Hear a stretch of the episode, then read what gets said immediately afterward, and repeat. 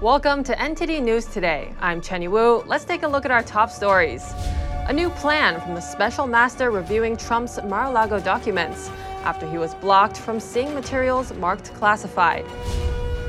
Avoiding gender specific terms like mom and dad. The U.S. Air Force Academy is reportedly telling cadets to refrain from using such terms and is training some cadets as diversity representatives. Primary elections are over, and 15 incumbent members of Congress lost within their own party. What does this say about election trends this year? Heading into midterm elections, four Senate races are considered toss ups. One of them is in Arizona, which could determine which party controls the Senate.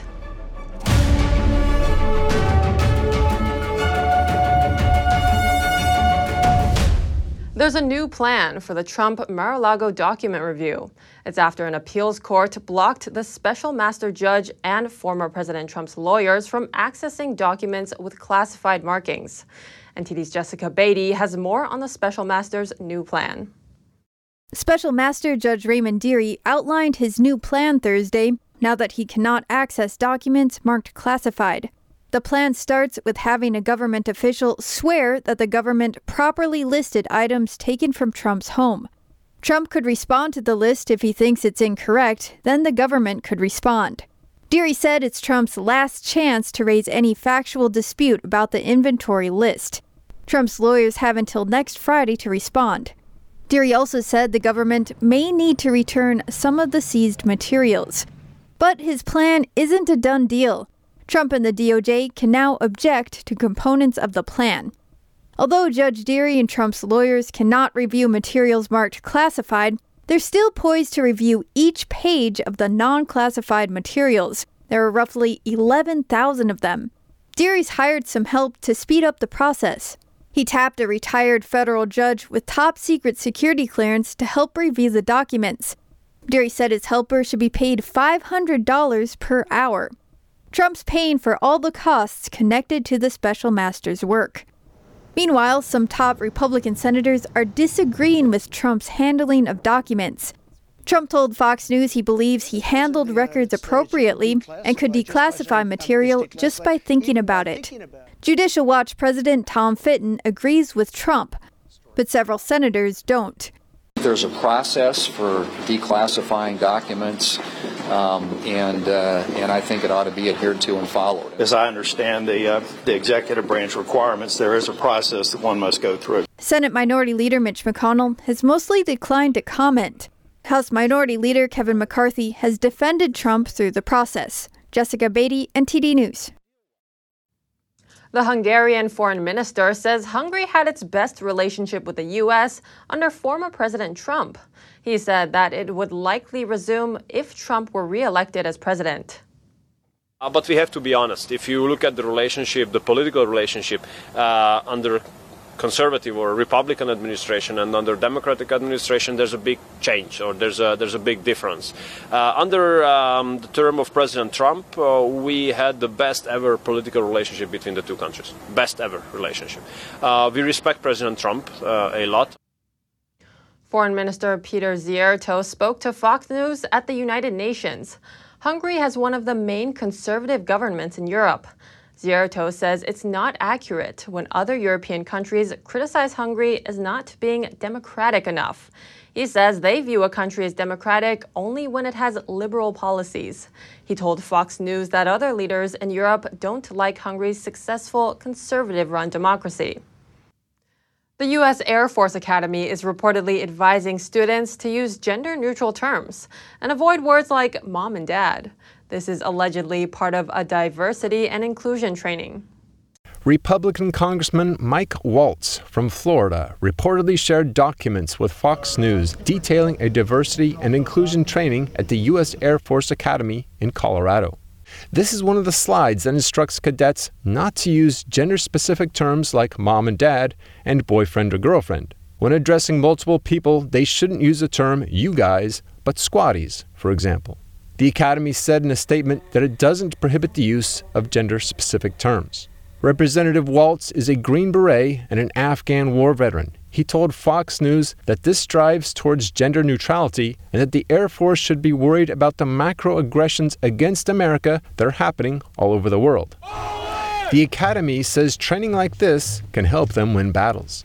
USAFA develops leaders of character that can lead diverse teams of airmen and guardians inclusively to enhance innovation and win future conflict.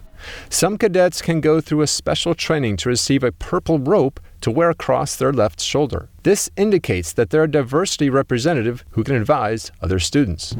A memo from last year reportedly said the Academy wants to create champions of dignity and respect for a more inclusive climate in the cadet wing. Representative Waltz said this appears to be creating a separate, parallel chain of command. To those of us who are a little bit older, it reminds us of what the Soviets used to do or what the Chinese do today, where they literally have political commissars inserted at every level end of the chain of command, but they have a separate reporting chain to ensure that the military is abiding by their ideology and their political doctrine. And according to the news outlets, the Academy is also advising students to apply for the Brooke Owens Fellowship. The fellowship indicates that it doesn't accept cisgendered males. An application document states that women, transgenders, and others can apply. But if you are a cisgender man, this program isn't for you. The fellowship says they have a spin off program for those men. And staying on the topic of midterms, both parties are competing for control of the Senate this year. And the race over in Arizona could take center stage. Here are the details.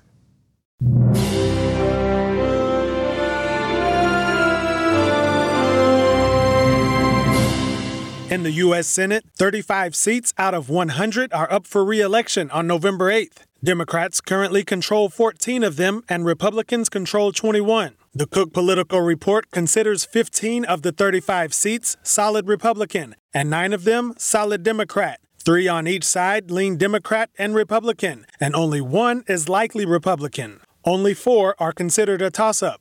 These toss up seats have drawn the nation's eyes as they'll determine who controls the Senate going into 2023. One of those seats is in Arizona. Republican candidate Blake Masters hopes to unseat incumbent Democratic Senator Mark Kelly. From 1952 to just before the 2020 elections, Arizona was considered a reliably red state. But in the November 2020 elections, Kelly defeated then Republican incumbent Martha McSally by 2.4 percent. And this year, Emerson College polling on September 9th showed Kelly at 47%, Masters at 45%, and 5% of voters were undecided. According to the Federal Election Commission, Kelly's campaign has trounced Masters in both contributions and spending. Kelly raised just over $54 million and spent close to $31 million.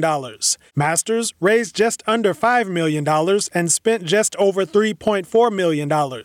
Kelly contributed nothing from his personal funds, while Masters contributed just over $14,000. Part of the discrepancy is because up until the Republican primary, Masters ran against four other Republicans while Kelly ran unopposed. Masters, who has former President Trump's endorsement, won the Republican nomination with 39% of the vote. He is a political newcomer, but worked on Trump's transition team in 2016. According to his campaign website, Masters is running to help fix a broken Washington and declining America. And on the other hand, 538 reported that Kelly voted in line with President Biden's position 94% of the time. He has voted in favor of increasing Affordable Care Act subsidies, expanding firearm regulations, and vaccine mandates. Going back stateside, primaries have just wrapped up, and some states have begun early voting for the general election. How have incumbent members of Congress done in the primaries? Let's take a look. 15 incumbents in Congress lost within their own party during the recently completed primary cycle. This number is nearly double those who lost to party rivals in the 2020 primaries and the highest since the 1980s. Among the 15 defeated incumbents are 9 Republicans and 6 Democrats. But according to analysis by OpenSecrets.org, this is not evidence of an emerging trend among incumbent members of Congress. The bigger picture is that sitting members of the House and the Senate rarely lose re election bids. Analysis shows that incumbents in Congress have an over 90% re election rate, and it was 94.72% in this year's primaries. The Brookings Institute's Primaries Project and Elections Analytics site, 538, also did their own analysis. They found out that of 31 incumbent senators running for re election, 19 of them advanced without primary challenges. And in terms of House races, analysis showed that more than 100 House incumbents advanced without a primary challenge. Only 284 sitting members, or 64% of the House, were primaried, and just 15 of them failed to be renominated. The 2022 primaries followed the 2020 census data, which altered more than 360 of the 435 House districts. Across the nation, redistricting essentially baked in advantages for incumbents. 94% of U.S. House districts are considered safe for one party or the other, the Cook Political Report only rates 31 House races as competitive. Elaine Kamarck, coordinator of the Brookings Institute Primaries Project, commented on the primaries earlier this month. She said there is a trend in more incumbents being challenged in primaries by party rivals, but the fact that few succeed remains a constant.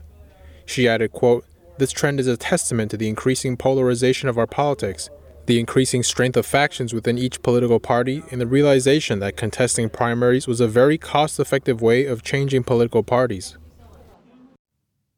Democrats introduced a proposal Thursday that would restrict senior government officials, including lawmakers, Supreme Court justices, and their families, from trading stocks. The framework proposes strengthening disclosure requirements and increasing fines from 200 to $1,000 for every 30 day period that a person is in violation of the rules. Lawmakers' ability to trade stocks have been the subject of increasing scrutiny over the years. The New York Times reported that almost one fifth of Congress traded stocks in a company that their committee oversees between 2019 and 2021. Several were criticized for their financial transactions during the early days of the coronavirus pandemic, when members of Congress received briefings that warned of an impending financial crash. A long awaited draft for the legislation is expected next week. Similar proposals have bipartisan support, and Democratic leadership has been criticized for the delay. A new report from a government watchdog found that the FDA may have sacrificed quality for speed in their rush to authorize the COVID 19 test early in the pandemic. The report from the Health and Human Services Office of the Inspector General was published online Wednesday. In the first five months of the pandemic, the FDA issued more than 100 emergency use authorizations for COVID 19 diagnostic and antibody tests. According to the IG report, the rush to authorize tests resulted in some problematic tests being used.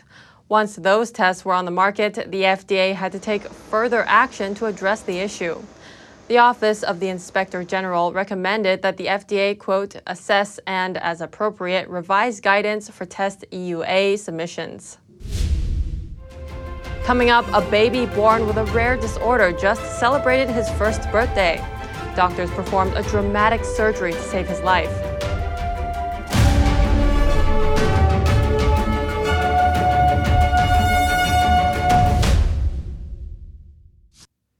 Hurricane Fiona is heading towards Canada, and it could be one of the worst storms to hit the country's east coast in recent years.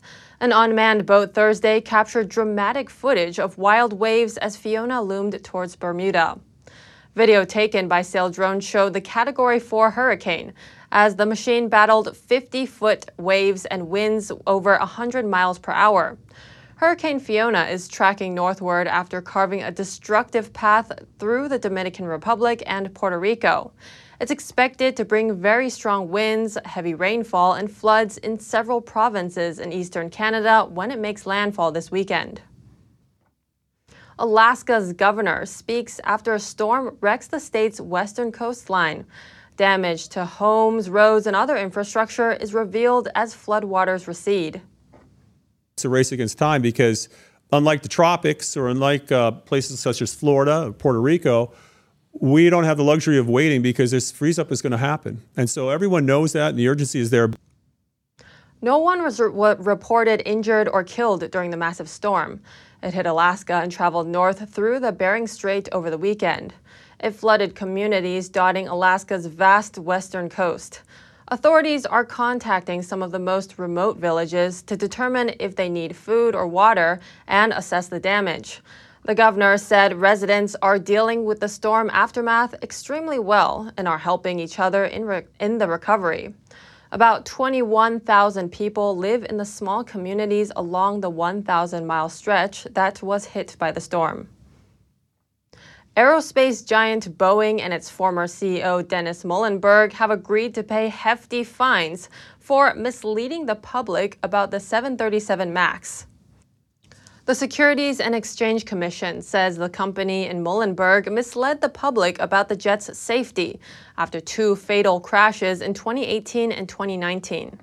The agency says after a 2018 crash that killed 189 people, Boeing and Muilenburg knew part of the flight control system posed a safety concern, but told the public the jet was safe. After a 2019 fatal crash, the SEC says Boeing and Muilenburg misled the public about issues in the certification process of the flight control system. The company in Muilenburg agreed to settle charges of violating anti fraud provisions of U.S. securities laws, but didn't admit or deny the allegations. Boeing agreed to pay a $200 million settlement. Muilenburg agreed to pay 1 million. A passenger who punched a flight attendant mid flight Wednesday is under arrest. Cell phone video captured part of the incident, which occurred on an American Airlines flight between Cabo and Los Angeles. The man is charged with interference with flight crew members. The video appears to show him punching a flight attendant in the back of the head. The flight attendant was taken to the hospital after the plane landed. The assailant was detained by passengers for the rest of the flight, who restrained him with seatbelt extenders. He's expected to appear in court on Monday. More than two dozen people in Illinois are charged with fraudulently obtaining pandemic relief money. Authorities say some of them used the money to pay bond and free themselves from jail. A police chief says 25 people have been charged in a scheme to get payroll protection program checks without operating actual businesses. 15 of those people were arrested by Wednesday. An investigation found that some of the defendants were inmates at the Will County Jail when they applied for and received Paycheck Protection Program loans. They then used the money to pay bond for their felony cases. They used jail phones to complete the application process. They face various charges, including wire fraud, theft, and loan fraud.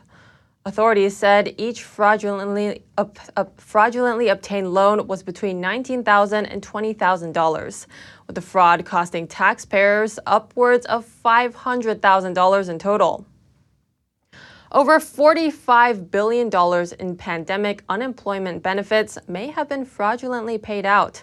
That's according to a report from the U.S. Department of Labor, which identified widespread schemes to steal money from a variety of federal relief programs. The potentially fraudulent payments have been tied to people filing in multiple states, using social security numbers for people who are deceased and ineligible federal prisoners. The fraud uh, reportedly skyrocketed after Congress expanded the unemployment benefits program during the pandemic. More than 1,000 people have been charged with crimes involving unemployment benefits fraud since March 2020. There have been more than 400 convictions. Doctors performed a dramatic surgery to save a baby. The infant was born with a rare, life threatening disorder that left him unable to breathe. NTD's Andrew Thomas has more on the life saving procedure. Months before Aiden Martin was born, a sonogram showed his windpipe was blocked. He would die at birth if doctors didn't take action. We got an ultrasound that was suspicious for it, and we followed that up with an MRI, which gets better imaging um, to show that there really was a, a, true blockage of the airway in Aiden before, um, before he was born. A team of surgeons at NYU Langone had to deliver him with a special kind of C section. They opened his airway midway through, while he was still attached to the umbilical cord. The father recounts that the procedure took a while, okay, she's still in there. It's hours now. Like, what happened? So, as the time lingered on, different things started running through my head. And then when I seen her, I was like, okay, she's alive, she's awake. And then they said, come back downstairs and talk to the doctors. The birth defect also enlarged the baby's lungs, putting pressure on his heart. So he needed additional emergency care to survive. We were able to do what we call ECMO or bypass, we were able to sort of help his heart and lungs rest while he continues to have circulation um, to make sure that he stays safe. Aydin was born in August 2021 with a very rare condition known as CHAOS, short for congenital high airway obstruction syndrome. These babies almost always die from lack of oxygen if doctors don't intervene. The highly complex procedure was just the first step. After 11 months and several surgeries, Aydin was able to go home and celebrate his first birthday. But he still faces a long recovery. Andrew Thomas, NTD News. The Department of Transportation is creating a new map of the nation's time zones. An internal review found that they don't currently have a single map that accurately shows time zones and each local observance of daylight saving time. The DOT handles keeping up with the clock because time is important to travel. But they found several sources of time information on their own website contained errors. Officials are now working to create a new map. They wanted to accurately show the boundaries of local daylight saving times nationwide. The IG says the issue came to light after the U.S. Senate passed legislation this year making daylight saving time permanent. The House and the White House haven't followed up on the bill. And if you have any news tips or feedback for the show, don't hesitate to email us at news.today at ntd.com. Coming up, the United Nations condemns Russia's plans to annex parts of Ukraine. The UN General Secretary said it violates both the UN Charter and international law. And Russians are fleeing their country following President Putin's order that 300,000 more citizens would have to join the fight in Ukraine. That and more in just a minute.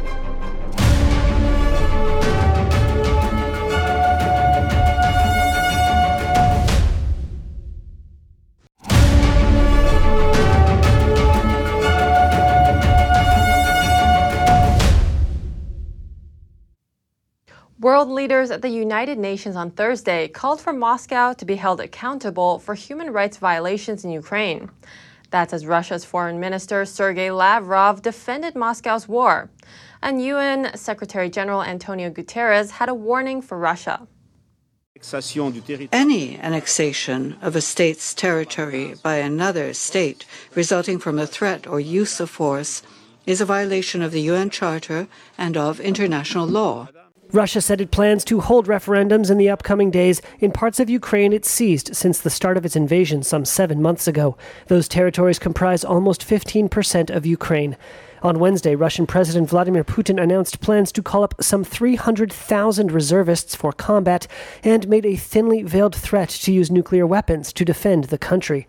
Guterres said nuclear threats were unacceptable. Much of the Security Council meeting Thursday focused on alleged atrocities committed in Ukraine. And I went to Bucha and went behind St. Andrew's Church. The bodies I saw were not fake.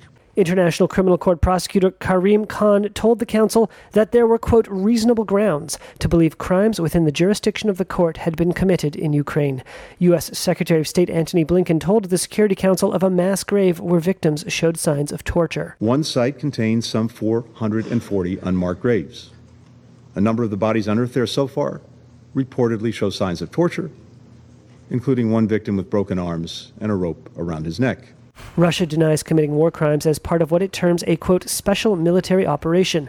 Russian Foreign Minister Sergei Lavrov defended his country's military actions, claiming that Ukraine, in fact, had sparked the conflict by threatening Russia and repeating Moscow's justifications for sending their forces into their smaller neighbor.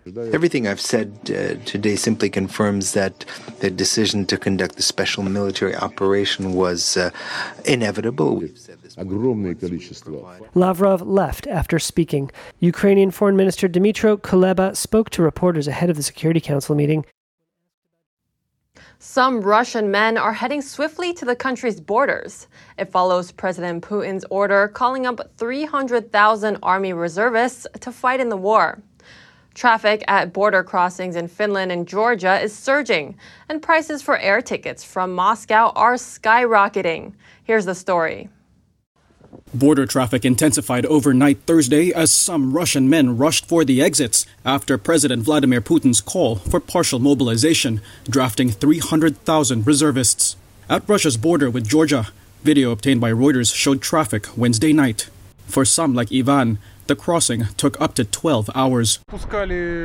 I think the Russian border guards are letting people through very slowly. For example, yesterday before midnight, you could cross the border much more quickly. After midnight, either lots of cars arrived at the border or they started to work more slowly. It was a similar scene on the border with Finland. One man named Nikita said he was afraid to be called up for war. I'm afraid. Asked why by a reporter, he said, because the mobilization is a big mistake for Russia, Europe, and for Ukrainian people. Putin's Wednesday announcement raised fears that some men of fighting age would not be allowed to leave the country. Prices soared above $5,000 for one way plane tickets to the nearest foreign locations, with most sold out completely for coming days. Alex was one of the arrivals at Istanbul airport. I didn't believe that uh, the, the next step will be mobilization, and um, I feel that not really many lots of Russian people want to to fight and want to be mobilized and want to go to the army. Ukraine's President Volodymyr Zelensky warned Russian citizens that the war was now arriving at their doorsteps. In a call with reporters, Kremlin spokesman Dmitry Peskov said that news of men leaving the country was simply an exaggeration. Brewers in Russia are turning to local markets for hops and equipment. They're striving to keep the beers flowing in spite of Western sanctions against the country. Russian brewers face an opportunity and a challenge. Sanctions on the country have seen most Western rivals depart.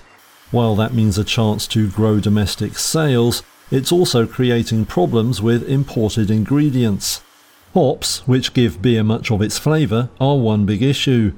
Imports aren't banned, but sanctions on payment methods and snarled up logistics mean they're hard to get. Khmelyov is one Russian beer maker. Director Sergei Barinov says he's trying to use hops from Russia's Chuvash region. For the last 15 years, we've been buying hops from Germany, the whole amount that we needed. This year, we tried hops from Chuvashia.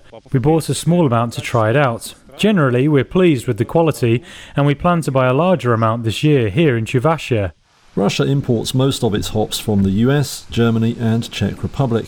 Some brewers say that the country can't produce the variety needed for more sophisticated beers.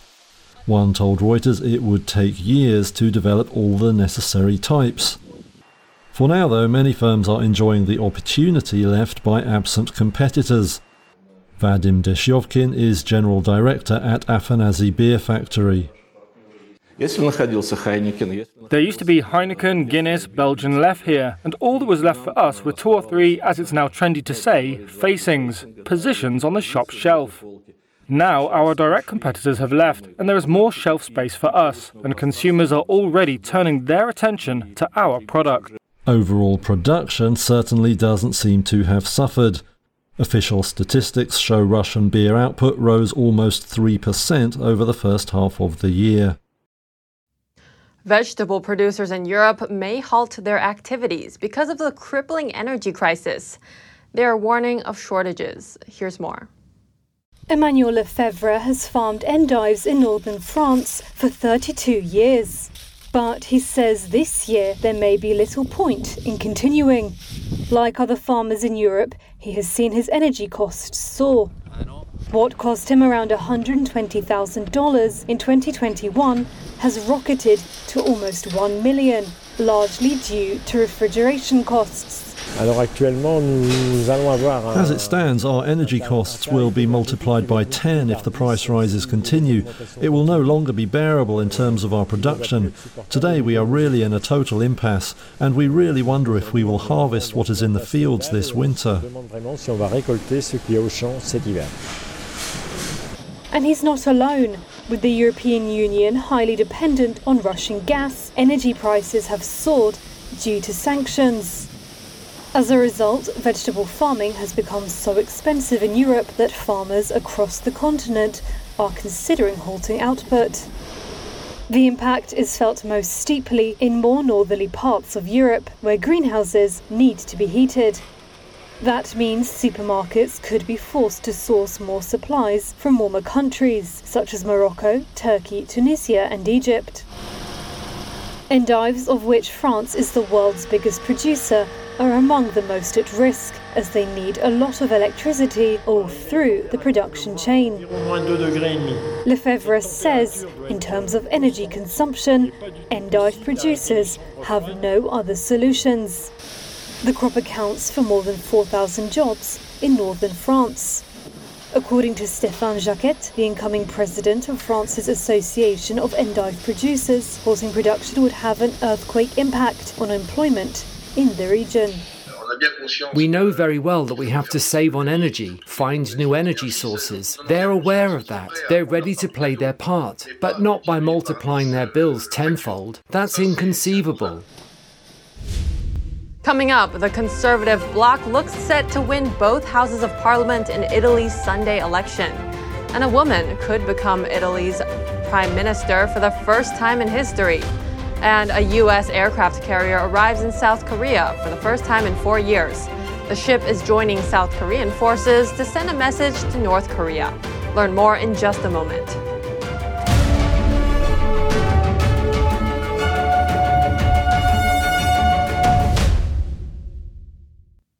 Italy's conservative bloc looks set to win a majority in both houses of parliament in Sunday's election. The leader of the nationalist Brothers of Italy would therefore become the nation's first female prime minister. Here's more. Italy is going to the polls on Sunday after Prime Minister Mario Draghi's national unity government was brought down by party infighting in July. Here's what you need to know about the upcoming elections. Who are the main parties and personalities? Polls have consistently shown the country's right wing bloc will win a majority in both houses of parliament. Giorgia Meloni, leader of the Nationalist Brothers of Italy, is seen as frontrunner to become the nation's first female prime minister. Her party is widely expected to emerge as Italy's largest single party at Sunday's vote and lead an alliance of right wing parties to a comfortable victory. The Conservative bloc also includes the League Party, led by Matteo Salvini, and Silvio Berlusconi's Forza Italia. Salvini is the abrasive former interior minister who takes a hard line on immigration. In recent months, he has been eclipsed by Meloni. Berlusconi, who will turn 86 four days after the election, has shrugged off old age, ill health, sex scandals, and a criminal conviction. The four times Prime Minister is battling for a central role after the vote, even if his party is the junior partner now among its three main parties. Italy's electoral system favours groups able to form broad alliances, likely amplifying the right wing bloc's victory. The right has also been helped by division in the centre left. There, attempts to form a broad electoral alliance by the main Democratic Party, led by former Prime Minister Enrico Letta, fell apart. That leaves three main groups fighting for votes the PD and its allies, the centrist Azione Party, and the anti establishment Five Star Movement. Led by Giuseppe Conte, the Five Star Movement withdrew support for Draghi's government in July, sparking divisions that led to this early election. His strategy has in part been vindicated by an improvement in Five Star's poll standings, but the party still faces a spell in opposition. And what are the main issues for voters? As in other European countries, the cost of living crisis has overshadowed other concerns such as immigration, crime, and public services. The Conservative Alliance has called for tax cuts across the board to help Italians cope with rising prices. The Democratic Party wants tax reductions to be more targeted towards lower income groups. Meloni has repeatedly voiced her support for Western policy against Russia after it invaded Ukraine. But League leader Matteo Salvini has called for the European Union to shield Italians from the economic side effects of sanctions imposed on Russia over the invasion. Polls are open from 7 a.m. local time on Sunday. Italians will head to the polls on Sunday to elect a new government. But for the first time in history, those aged between 18 and 24 will enjoy full voting rights. Last year, the minimum voting age for the upper house was lowered from 25 to 18. So, what do Italy's first time voters want? Oscar Jones is 19. He's a biology student in the capital, Rome. I'll vote for the Green Party, even though they have very little chance of gaining a majority or even a significant percentage of the vote. Even so, I hope that they will slowly become more and more popular. But while Oscar may be voting for the Greens, his friend Francesco Rantini will be voting for former Prime Minister Giuseppe Conte's left leaning Five Star Movement. I'm still a student. I'm studying to become a lawyer. I think I will vote for the Five Star Movement because to me they represent the left. I think that with him, workers and students can have a heavier weight in Italian politics. Oscar and Francesco are just two voices, but they're among 4.1 million people who have just been given the right to vote. And with the youth vote now more important than ever, Ciao ragazzi! the big parties have been targeting them with generous promises ranging from outlawing unpaid internships, introducing a minimum wage, and help with rent and tuition costs. Despite this, pollsters expect a sizable number to abstain. And they're also anticipating a coalition led by the Nationalist Brothers of Italy party to be on course for a clear victory. China is no longer an ideal destination for investments. That's according to a top European Union industry group assessment. Let's zoom in. A top European industry group warned on Wednesday that companies are losing confidence in China. It said China's reputation as an investment destination was being eroded, and that a key reason for the shift is the country's, quote, inflexible and inconsistently implemented COVID 19 policy. China insists its zero COVID 19 policy is necessary to stop virus spread and maintain its health system.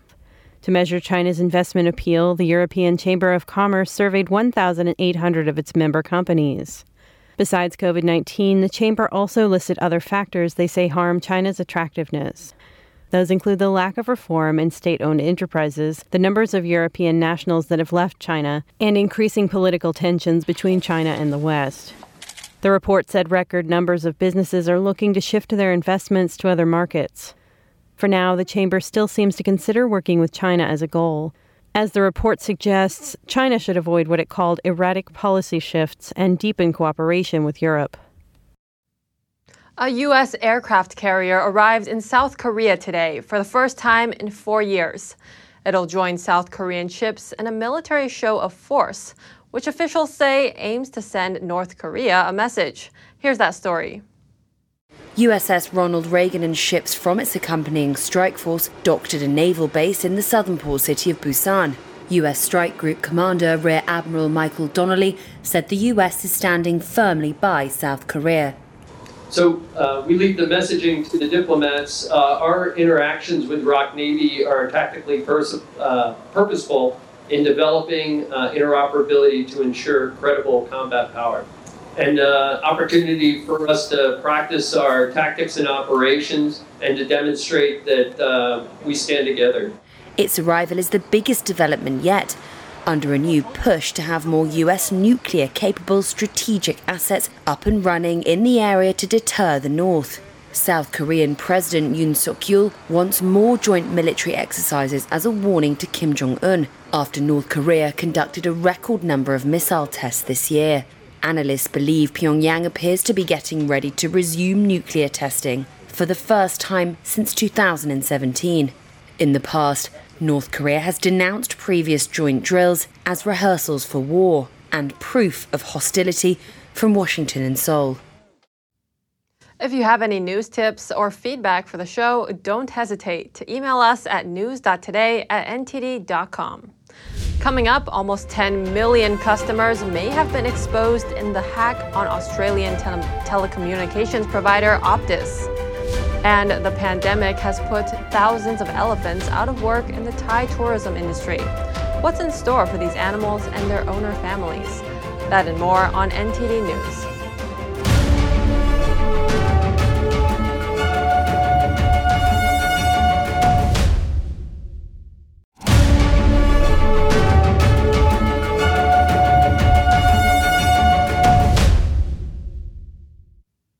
Australia's second largest telecom communications company says it'll contact as many as 9.8 million customers whose personal data details were hacked. Now, I do also want to just reiterate no passwords or bank details were taken. So there isn't a simple message like update your passwords or uh, talk to your financial institution. Um, that's on the one hand good news, but on the other hand, it's a more complicated message. It's one of the country's biggest ever cybersecurity breaches. The CEO said she was angry and sorry that a possibly offshore based entity had broken into the company's database of customer information. Hackers accessed home addresses as well as driver's license and passport numbers, among other data. Up to 40% of Australia's population may have been affected by the breach. But the CEO says that is the absolute worst case scenario, and that the number is quite likely smaller than that. Optus is a major telecommunication provider and a target for cyber attackers. It routinely repels attempts to breach its systems. The CEO says this particular attack isn't similar to anything the company has seen before. Optus informed customers about the attack on Thursday. Police and cybersecurity authorities are still investigating. As the world struggles with soaring energy costs, a woman in Japan has figured out a solution. NTD's Andrew Thomas has more on how she lives completely off grid. Shikako Fuji lives in Tokyo. She hasn't paid for electricity for the past 10 years. The 62 year old generates her own electricity using four solar panels on her apartment's balcony. I started this lifestyle because of the Great East Japan earthquake in 2011. Shortly after the quake, there were scheduled blackouts a few times here. So suddenly electricity was cut out, and I felt I should have my own electricity prepared. So I had one solar panel set up. On sunny days, she cooks food in black pots on her balcony for a few hours. Cooking rice requires more heat, so she uses a solar cooker. On sunny days, a slice of fish can be cooked in around an hour, and for a chunk of chicken breast, it will take about an hour and a half. When it rains, Fuji rides an electricity generating bike for around 10 minutes. But her age and the summer heat is making her consider giving up this lifestyle. Last year and this year too, I could barely survive because of the heat waves. Drinks get warm while walking from a grocery store to my house. So just a few days ago, I finally bought a refrigerator. Fuji is more optimistic about her options. Cleaner public electricity is available in Japan compared to a decade ago. Fuji recently bought a small refrigerator which is run by her solar panels, but she plans to continue solar cooking even if she reconnects to the electric grid. Andrew Thomas, NTD News. Thailand's elephant business is waning as the pandemic hit hard on tourism. Thousands of elephants have been left out of work. These animals and their families are facing a future full of uncertainty. Here's a look. In a village in northeastern Thailand, Siriporn Satmak is live streaming her two elephants on social media. A few hours of streaming brings in less than $30 in donations, just enough to feed the animals for one day. We are only hoping for tourists to come back. If they come back, we might not be doing these live streams anymore. Some days we could not sell anything on the live stream. There was no security, if we get to go back to work, we get a stable income to buy grass for elephants to eat. Ban Ta Klang Village is the epicenter of Thailand's elephant business. Families here have been caring for elephants for generations. We love the elephants like they are a member of the family. We've been living with them for so many years. We've been through thick and thin together. Even now that we are unemployed, we cannot leave them for other jobs. No one will take care of them. We have to stay with them to look after them. The Satmak family used to make money through elephant shows in the Thai city of Pattaya.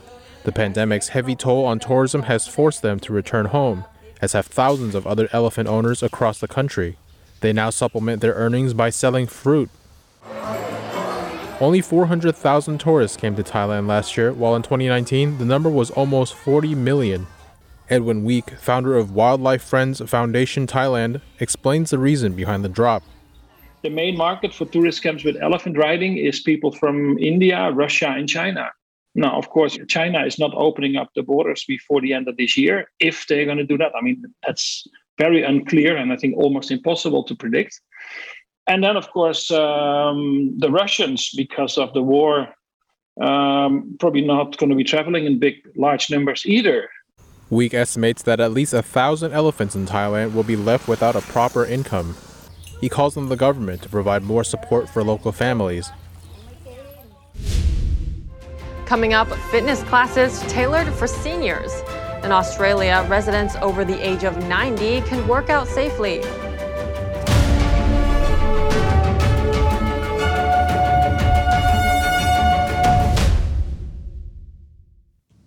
A group of older residents in Australia have joined the fitness community. The group of 90 plus year olds signed up for what looks like an intense gym class. Let's take a look. Kettlebells, spin bikes, and sit ups. These workouts are no longer reserved for the young. A gym in Canberra, Australia's capital, is opening its doors to grey haired patrons. It is very, very good.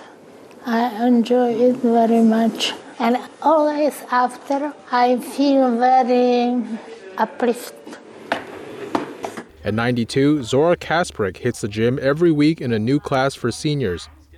Despite her hearing impairment, she is able to lip read the coach's instructions. The great thing with exercise physiology and the research that's been done is that we've proven that people can get better at any age, even up to well into their 90s. You can improve someone's uh, strength and muscle mass and then back up. The new gym class aims to help older people build their strength and mobility, but safety is still the number one rule. When you think about gym, you think like ah, it's for young people, but actually, if you look at what we are doing with the seniors, you can see that they quite enjoy it as well.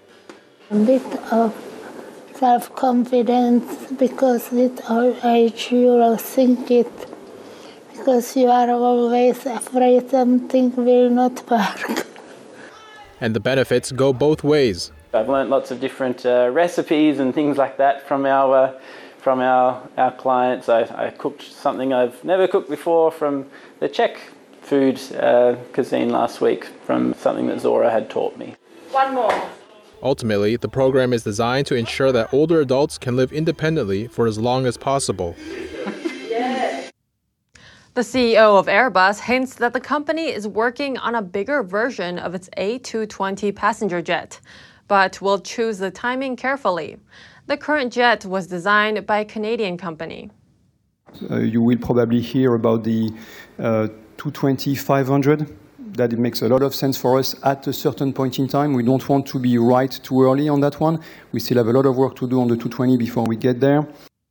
An expanded A220 would be called the A220-500 and would begin the process of replacing the 150-seat plus A320neo. That's the European company's cash cow and a major contender in the transatlantic war for sales with Boeing. Airbus has a commanding lead in the single aisle passenger jet market, most recently through the larger A321neo. The company's chief financial officer said the A321neo would see an increasing proportion of sales. But the industry's biggest single aisle variant, the delayed A321XLR, is not emerging as quickly as Airbus hoped. American Airlines is giving its long haul fleet a makeover. The airline is adding new premium suites with privacy doors on its Airbus long range aircraft and Boeing Dreamliners. American says the new suites will have more personal space, direct aisle access, seats that can lie flat, and will include a chaise lounge option. The airline also plans to add more premium economy seating to its long haul planes. Premium economy allows for double the amount of in seat storage space and has larger in seat screens, as well as headrest wings for more privacy. American Airlines says it hopes to make the upgrades available to customers starting in late 2024. Americans do not get enough magnesium, and it shows through research. It's fairly easy to increase your levels through diet. Here's Gina Marie with Strong Mind and Body.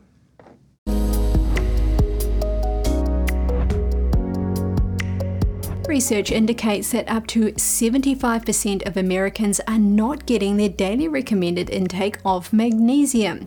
This may explain a lot about the overall health of the nation. Too little magnesium is associated with a host of potential health issues. It also plays a role in over 300 biochemical processes. Some symptoms of a magnesium deficiency might include poor sleep and trouble falling asleep, muscle spasms, tremors, lost appetite, poor coordination, cramping, anxiety, fatigue, and high blood pressure. Because of its massive reach with overall health, a lack of magnesium could play a role in the development of a number of symptoms. For sufficient magnesium intake, men and women need 420 milligrams and 320 milligrams respectively. Nuts and seeds are some of the best sources of magnesium you can find. Including them in your daily routine can bump up magnesium levels. Here are some of the best. Brazil nuts. A 1 ounce serving, about 6 nuts, has about 26% of your daily recommended intake. You might not want to eat that many per day though. You see, Brazil nuts are also loaded with selenium. And although it rarely happens from food sources, eating too many Brazil nuts could lead to selenium toxicity. Therefore, sticking to about 2 Brazil nuts per day is recommended. Next, let's look at chia seeds. Eating an ounce of chia seeds can provide 23% of the magnesium you should eat each day. These seeds can easily be sprinkled into oats, yogurt salads, or smoothies. Aside from being a great source of magnesium, they are also high in fiber and omega 3s. Cashews. Let's not forget about cashews. A single ounce of cashews or cashew butter can supply 20% of magnesium's daily target, as well as a substantial serving of iron. Next is almonds. 19% of your daily magnesium needs to be satisfied with a small handful of almonds. One ounce can help you reach your target. These are surely not all the sources of magnesium at your disposal. Plenty of nuts and seeds can give you a sizable serving and promote better health in multiple ways. If you're not feeling your best, try including more magnesium into your daily routine. And that's all for today's program. Thanks for tuning in. If you have any feedback for our show, send us an email. We'll put it on screen. For podcasters, that's news.today at ntd.com. I'm Chenny Wu.